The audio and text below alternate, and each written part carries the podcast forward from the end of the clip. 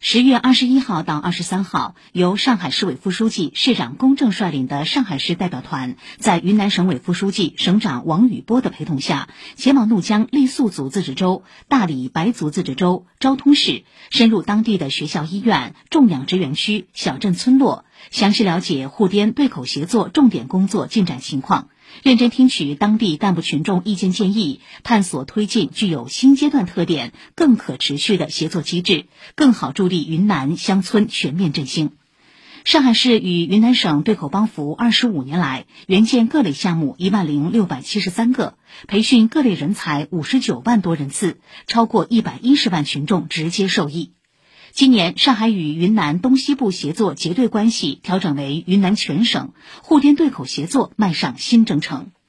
在滇学习考察期间，公正一行看望慰问了上海原怒江、大理、昭通干部人才。上海市领导彭陈雷、云南省领导王显刚参加相关活动。